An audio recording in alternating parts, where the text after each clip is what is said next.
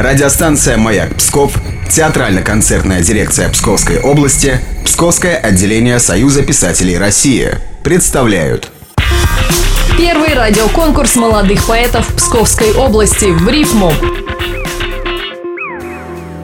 Диана Тихомирова. Отправной точкой в ее творчестве стали картины Джексона Поллока. Как говорит сама Диана, это было одним из самых сильных переживаний. Послушаем Диану Тихомирову и ее стихотворение «Весна». Пьяная серость, твердая смелость жить.